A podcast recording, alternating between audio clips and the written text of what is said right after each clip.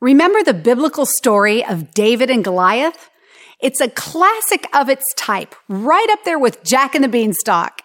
In both cases, a little guy shocks the world by using speed, agility, and audacity to bring down an unbeatable giant. Corporations must also become nimble and flexible enough to outmaneuver larger competitors. Consider Apple, which the late Steve Jobs saved from terminal bureaucratitis with innovative thinking and outside the box leadership. Jobs didn't just blow past corporate bureaucracy. He scoured most of it away and oiled Apple's joints so it could move forward again.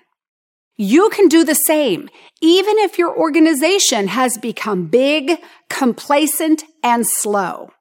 Yank yourself up out of that mindset. This doesn't necessarily mean you have to work harder, just work on the right things. First, build a culture of speed. Slim down your workflow processes, lubricate them with good leadership and empowerment, and get out of the way.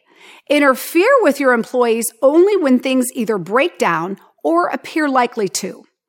Ultimately, your job is to help others do their jobs, to smooth the way by building strategic plans, bulldozing information silos, eliminating bottlenecks, and constructing simple but workable bridges to other work groups, departments, partners, and the future.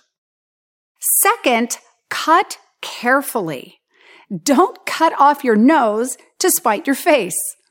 Back in the late 2000s, Circuit City replaced their experienced sales floor staff with cheap newbies when they might have saved just as much money by biting the bullet in the C-suite, eliminating unearned bonuses and a few underperforming execs.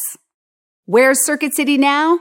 Bankrupt, in part because they alienated their customers with poor service. Eliminating positions isn't always a cost saver and can cause bottlenecks when you demand more out of an already burned out staff. Third, stay flexible. Have a plan, but don't be rigid. Be willing to go with the flow and turn on a dime when it's needed. It's just par for the course. Hurricanes can snap century old trees in half while leaving young trees stripped of their leaves but otherwise intact. In fact, the little guys can often bend double without snapping. No, you're not a tree, but you'd better be willing to bend before the inevitable. You can always replace a few leaves here and there. Fourth, unleash your creativity. Peter Drucker once said that only innovation and marketing make you money. Everything else is an expense. If the team, department, or organization has become creaky, inject new life into it with new ideas. Rip away or work around the bureaucratic layers that discourage creative thinking and worry less about what other people think, as long as your ideas are legal and ethical. Brainstorm new ways to serve your customers, test them, and roll out the ones that work best. Bottom line, big businesses combine some of the features of both living beings and machines, and like both, they slow down as they age. We humans, the individual cogs and cells, if you will, settle into our roles, get used to life as it is, and try to avoid change.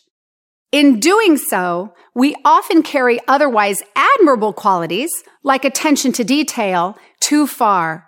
And things like that build up until the organization starts to petrify. Don't let it happen to you.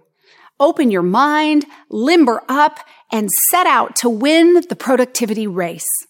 Or stay right where you are until some David, who is more nimble than you are, comes along and pegs you between the eyes with the stone of innovation.